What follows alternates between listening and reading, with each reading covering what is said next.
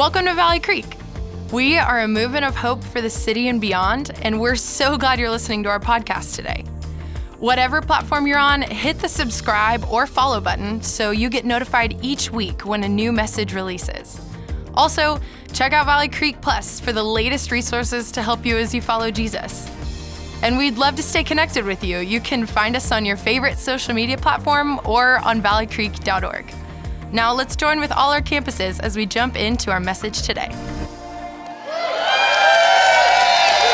right. Well, hey, everybody. Welcome to Valley Creek. It is so good to be with you here today. In fact, why don't you join me real quick in welcoming in all of our campuses together?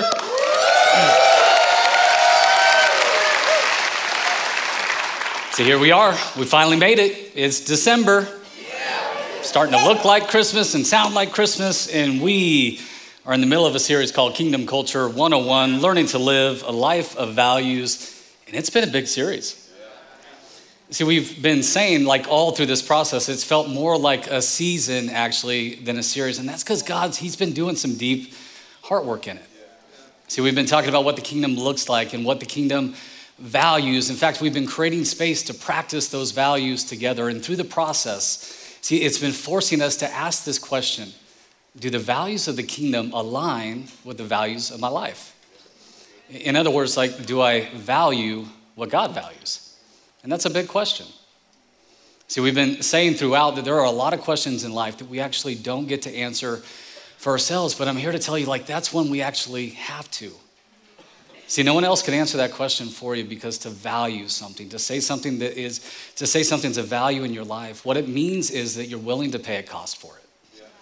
And, and see, I think that's a, a, lot of what God's been doing each week as He's been leading us through this series.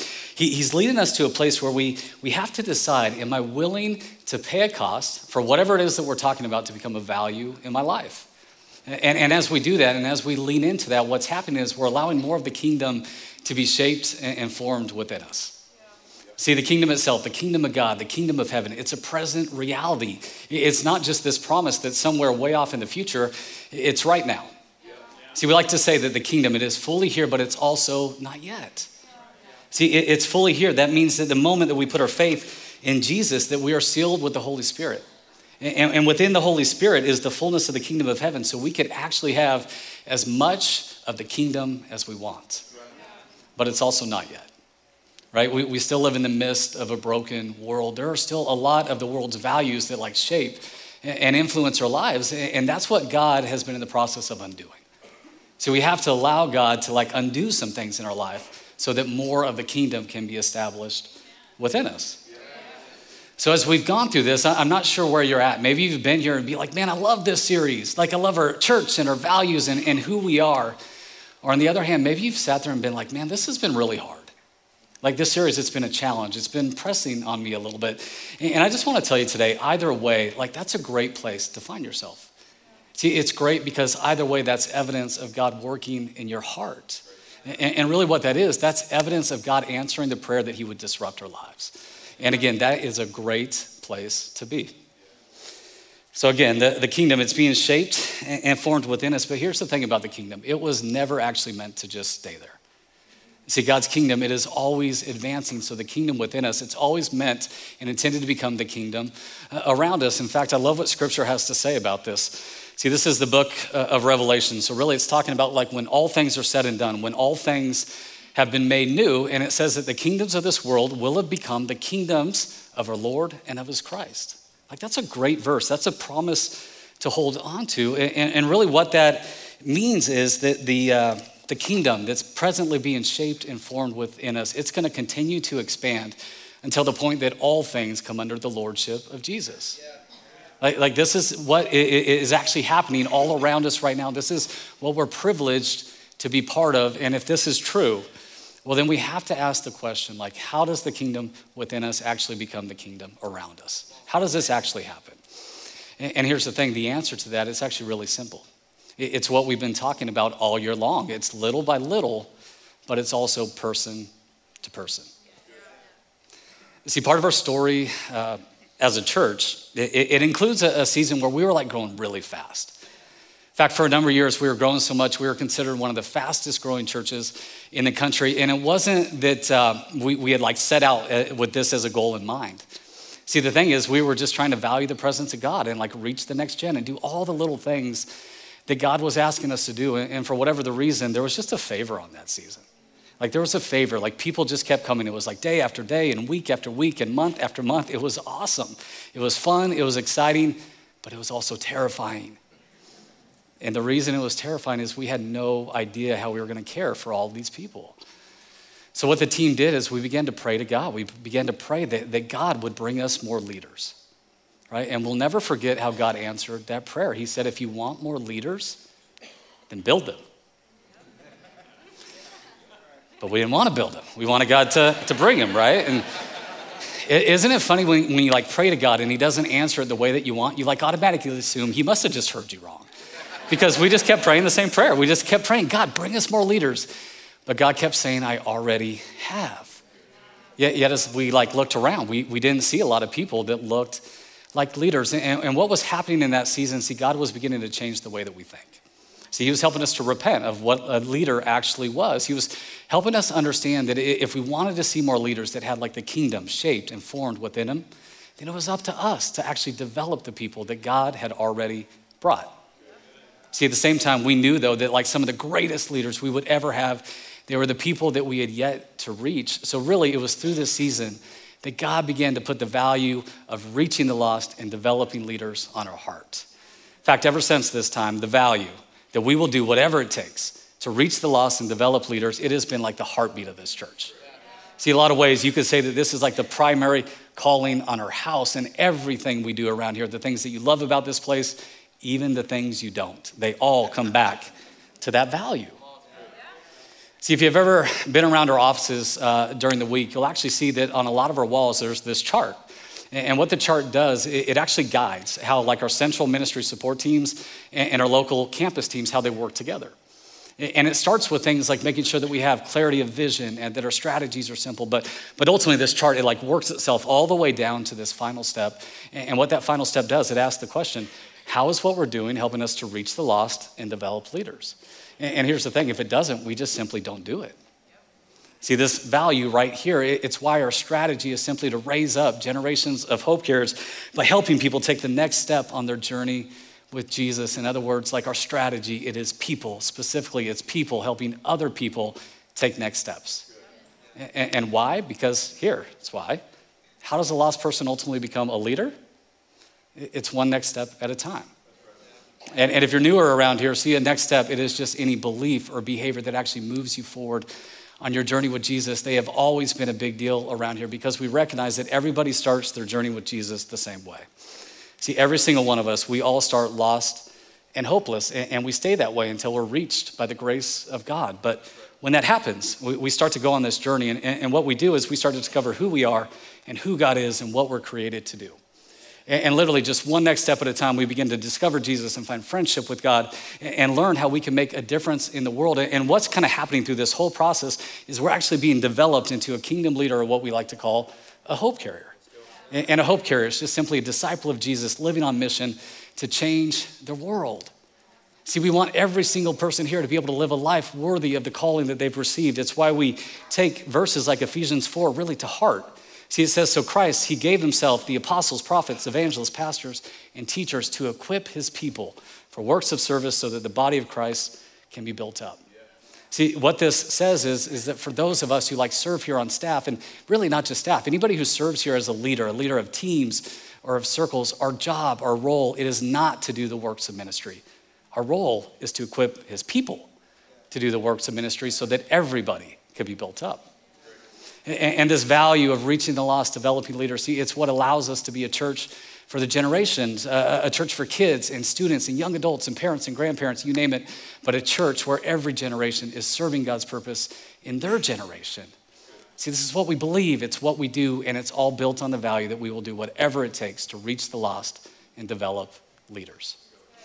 And through all that, what I really want you to catch, to embody that value, what it requires it requires that we have this deep seated belief in the redemptive potential of humanity.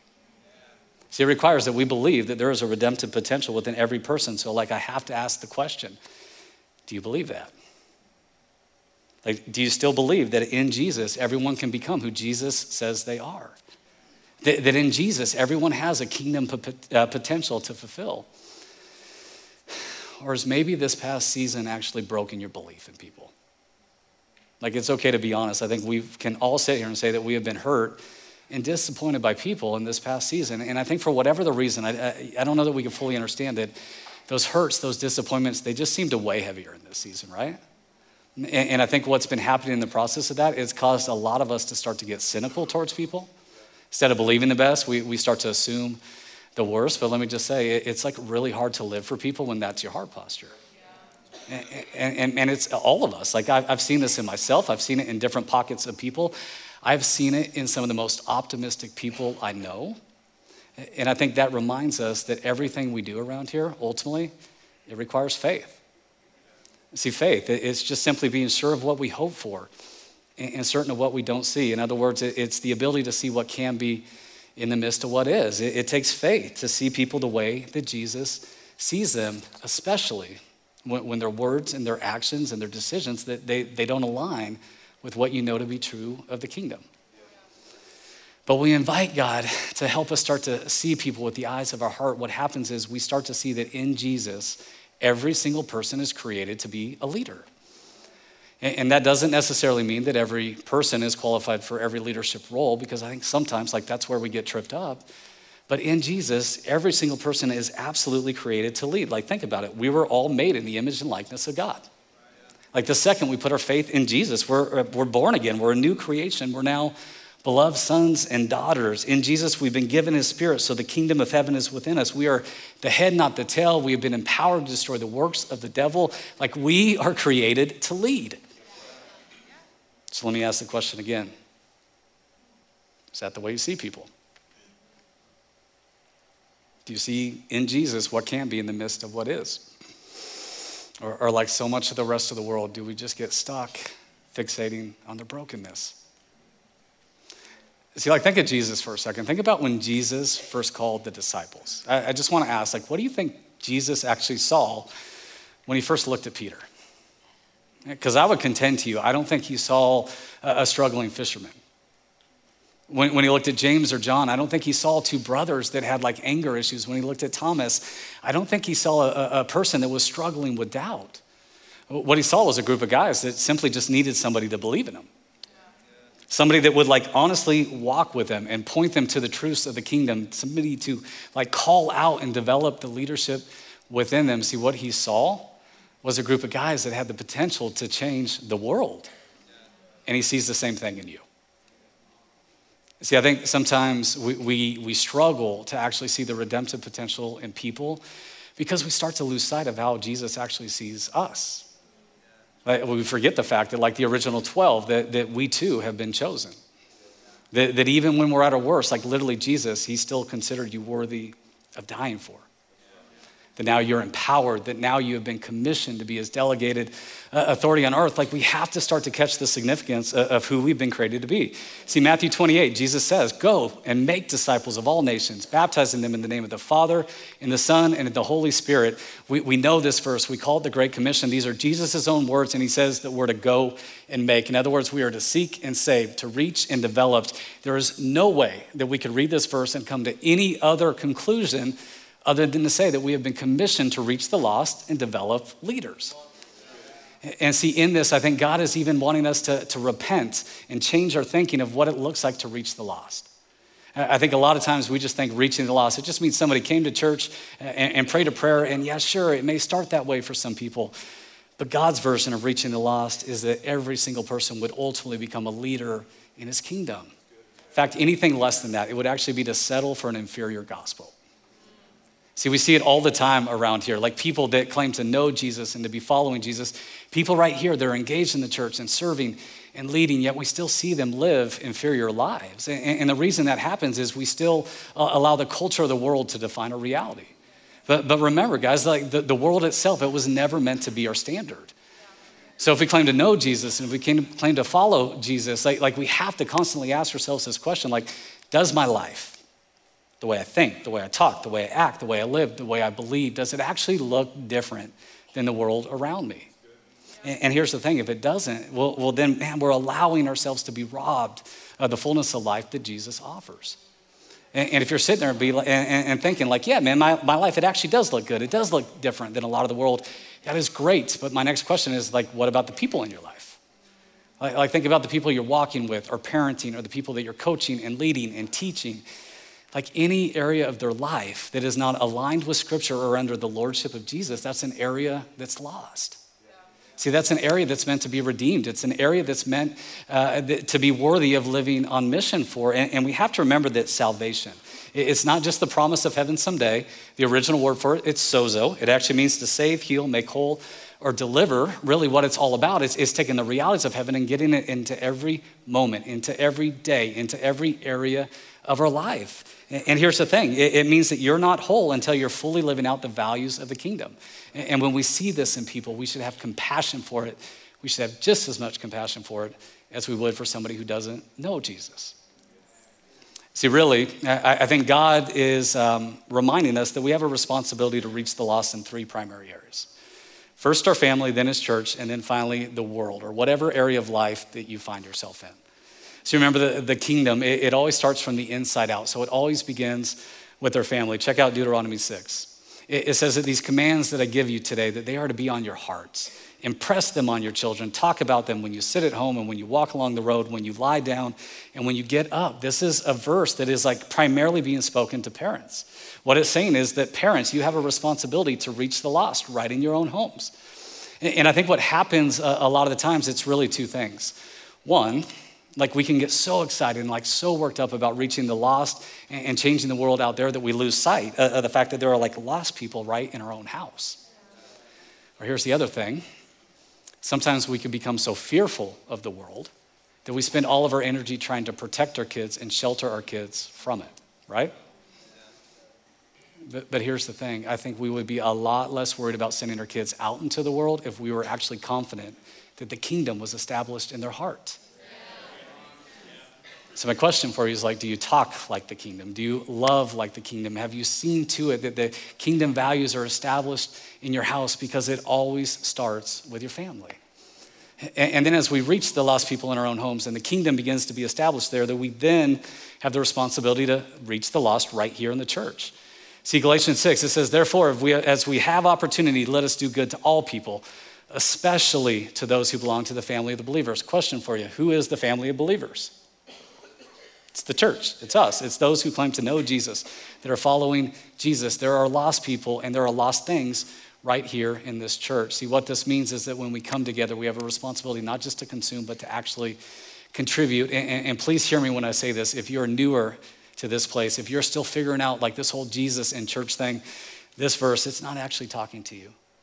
See, your invitation is just simply to receive. We want you to know that hope is here and everyone is welcome, and Jesus changes everything. But for everyone else, this is for us.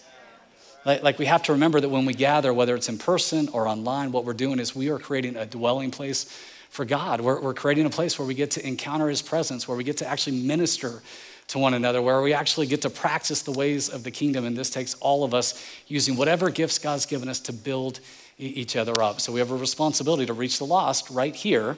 And then once we do that, we're then to go out and live as family on mission in all the areas of life that God's given you. See, First Peter, it says, live such good lives among the pagans. Who's a pagan? The world, the non believers, that though they accuse you of doing wrong, that they may see your good deeds and glorify God. So, my question for you is basically when you're not here, like, are you living your life in a way where people can actually see the kingdom in you and God can be glorified through you? Like, think of all of our values. Are you life giving? Are you quick to repent? Are you humble? When you go to work or school, are you going and doing it with all of your heart? Are you doing it with the spirit of gratitude? See, we are in a season right now where, where more than people want to hear what the church has to say, like, they want to see how the church actually lives right? So our, our, values are everything. We can't compromise on them. We have to be able to go into all the areas of the world with the opposite spirit so that those who are truly lost can actually see and experience the kingdom through us.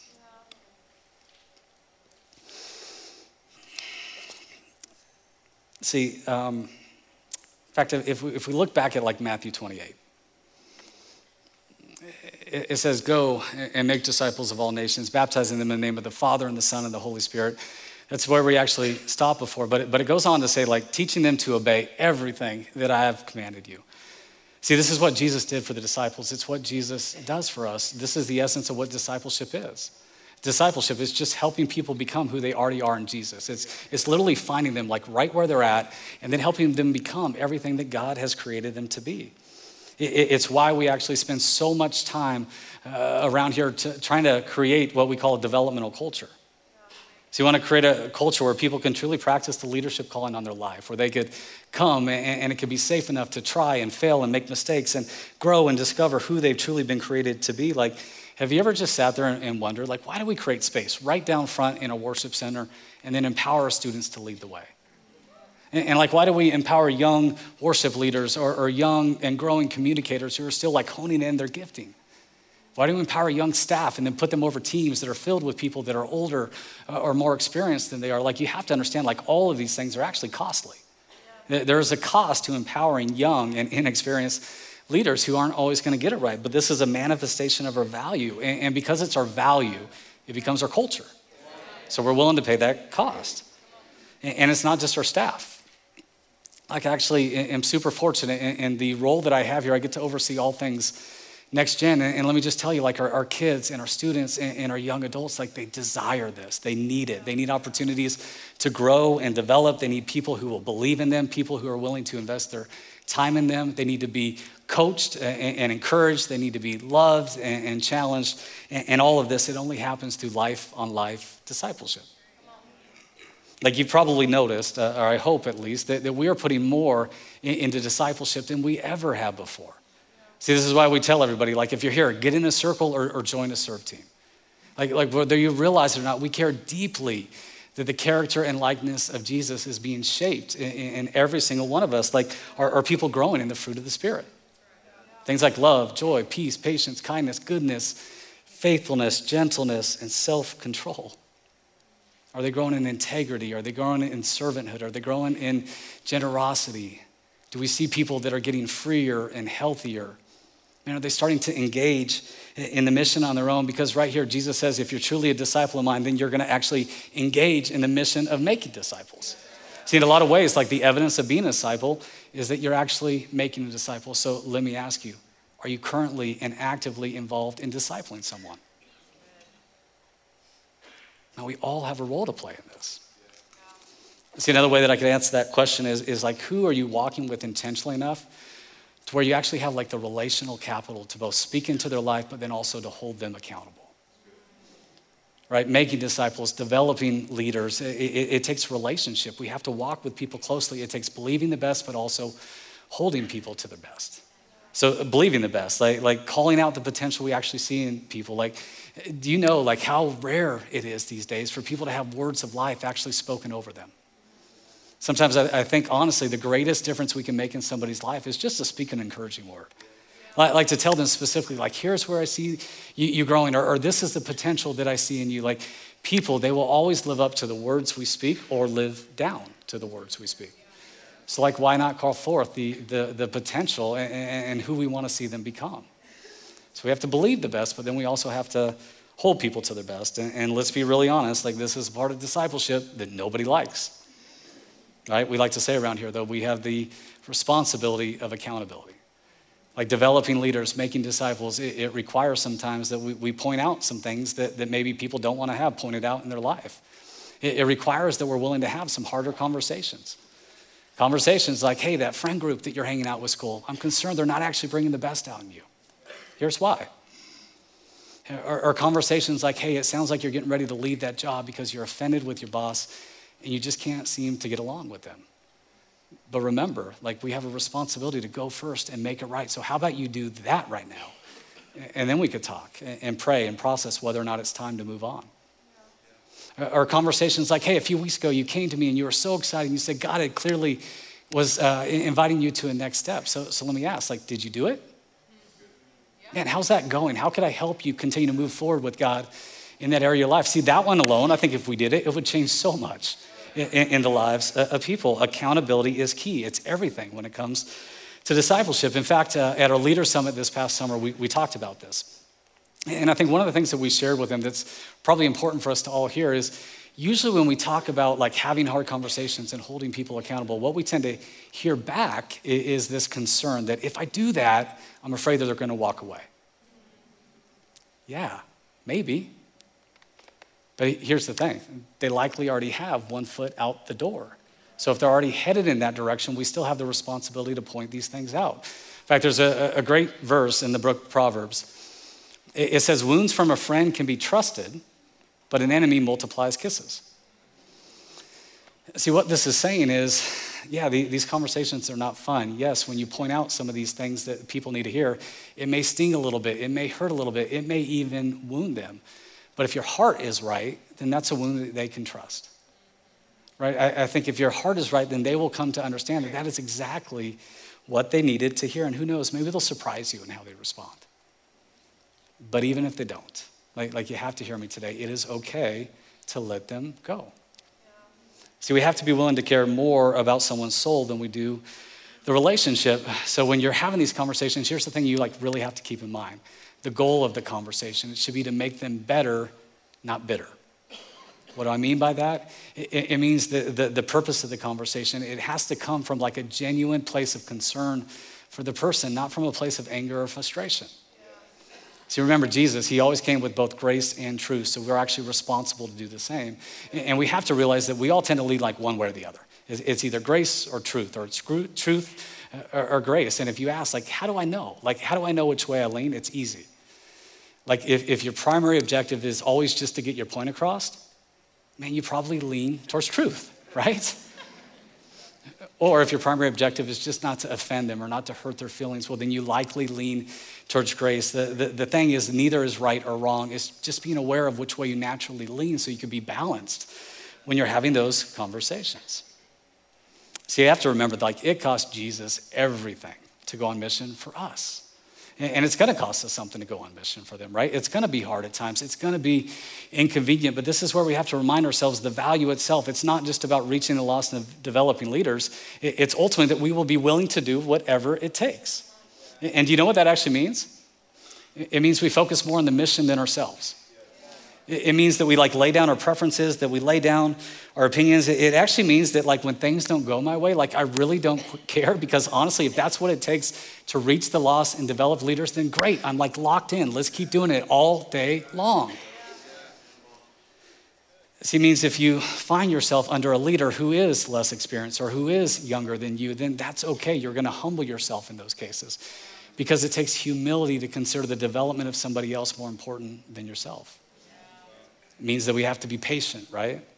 It's understanding that discipleship, it's a process that takes time, that God works at His pace, not ours. And guess what? His pace, it's always slower than what we want.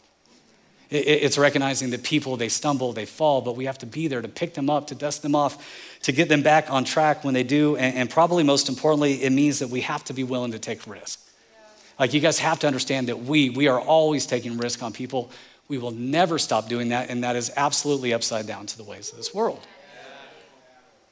See, the world, it, it doesn't want to take risk on people. The world wants to uh, basically go out and, and, cherry pick talent that's already been developed uh, in other places. What the world want is first round draft picks. We're busy trying to develop the future Peters and Pauls. That's risky, but it's our value. See, just so we're clear, like Jesus, he did not choose people that were already developed. Jesus chose Judas. Think about that. If he wanted to choose people that were already developed, he would have chosen the Pharisees, but it's not what he did. So, what does that mean? It means that we're going to pick some Judases too. We don't know that they're Judases when we pick them. I, I sure hope not, at least.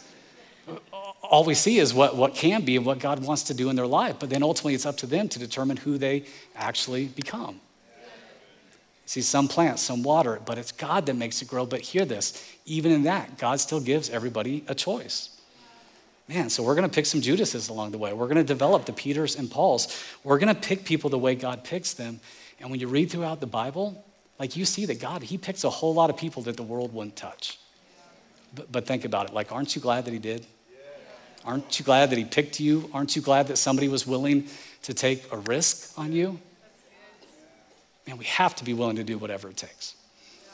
And really, my last thought is this um, see, all of this reaching the lost, developing leaders, uh, doing whatever it takes to do that, it, it's really more for us than it is for them. Always remember that everything in the kingdom, it's, it's upside down, it's inside out. It's always more about what God wants to do us than what he wants to actually do through us. And it's when we're actually um, aligned with our created purpose, that's when we actually are reminded that, like, uh, man, that, that everything really is possible, that God truly is at work. It's what keeps us focused on the kingdom and out of the chaos of this world. See, what it actually does is it offers you a better life. And I know you're, you're sitting there and you're saying, yeah, but this stuff, is, it's like really hard and it doesn't always make sense. I know, but like that's the whole point. It forces you to be desperately dependent on Jesus. See, I think one of the reasons that um, we, we see so many people these days that are just like worn out and tired, that are lost, that are living defeated lives is because they lost sight uh, uh of the mission of God. Like we have to remember that like serving others and building others up, it's always the fastest and most direct route to finding satisfaction for our soul. See, it's when we actually start giving hope away that we start finding it for ourselves, right? So if your life, if it feels empty, if it feels barren, if it feels heavy, if it feels weighty, could it just be that you've like lost sight of reaching the lost and developing leaders? See, if that's the case though, it's okay. What it means is you just have to trace it back. If you've lost sight of like your, your purpose and living on mission, it just means somewhere along the way you've fallen out of relationship with God, which means you've lost sight of his grace for you. So just trace it back. Like, like go back to grace because his grace always leads us to mission. His grace always compels us to do for others what he's already done for us. So just go back. Remember what it was like when you first started following Jesus for yourself and let him then launch you forward from there. See, it's the end of the year, right? It's the Christmas season. And really, what makes all of this work is when we realize that we are on mission with God because He first came on mission for us. Like, like we have to remember that Jesus, He came to seek and save you when you were lost.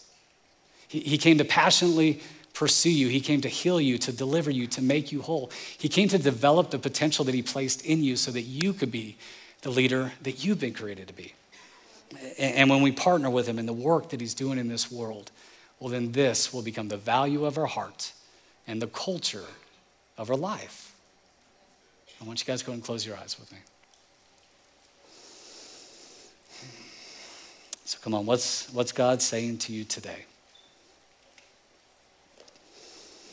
Yes, where, where is He wanting to interrupt your life today? See, my sense is that there's a stirring in a lot of our hearts, a stirring that reminds us that, that we have been created for something bigger, something more than just ourselves. We, we've been created to truly make a difference in the lives of people. And if you're here today and you've never put your faith in Jesus, and maybe you're sitting here saying, just gosh, I'm struggling to find any kind of purpose or meaning for my life. Well, then if that's you, then today is the day to just to say, Jesus, I open up my heart and I open up my life to you It's the day to say, Jesus, I recognize that you came on mission for me, so I'm ready to receive your forgiveness and receive your grace. And I want to live my life reaching the lost and developing leaders with you. But see, for everyone else, like, like we have to understand that like this, it's not subjective, it is not even optional. Reaching the lost and developing leaders, it's what we're created to do. Scripture, it tells us that like the, the harvest is plentiful, that the workers are few, that, that the world is like desperately waiting for the children of God to rise up and be the answer to the Lord's prayer Your kingdom come. So, Lord Jesus, would you just stir up a divine purpose within all of us? Would you give us the courage and the boldness to truly live on mission with you? Would you teach us what it means to be compassionate for the lost? Would you show us how to partner with you in helping to truly disciple others and, and to develop the leaders that you've created them to be? See, Jesus, I ask that for all of us today that you would make this the value of our heart and the culture of our life. It's in your name that we pray. Amen.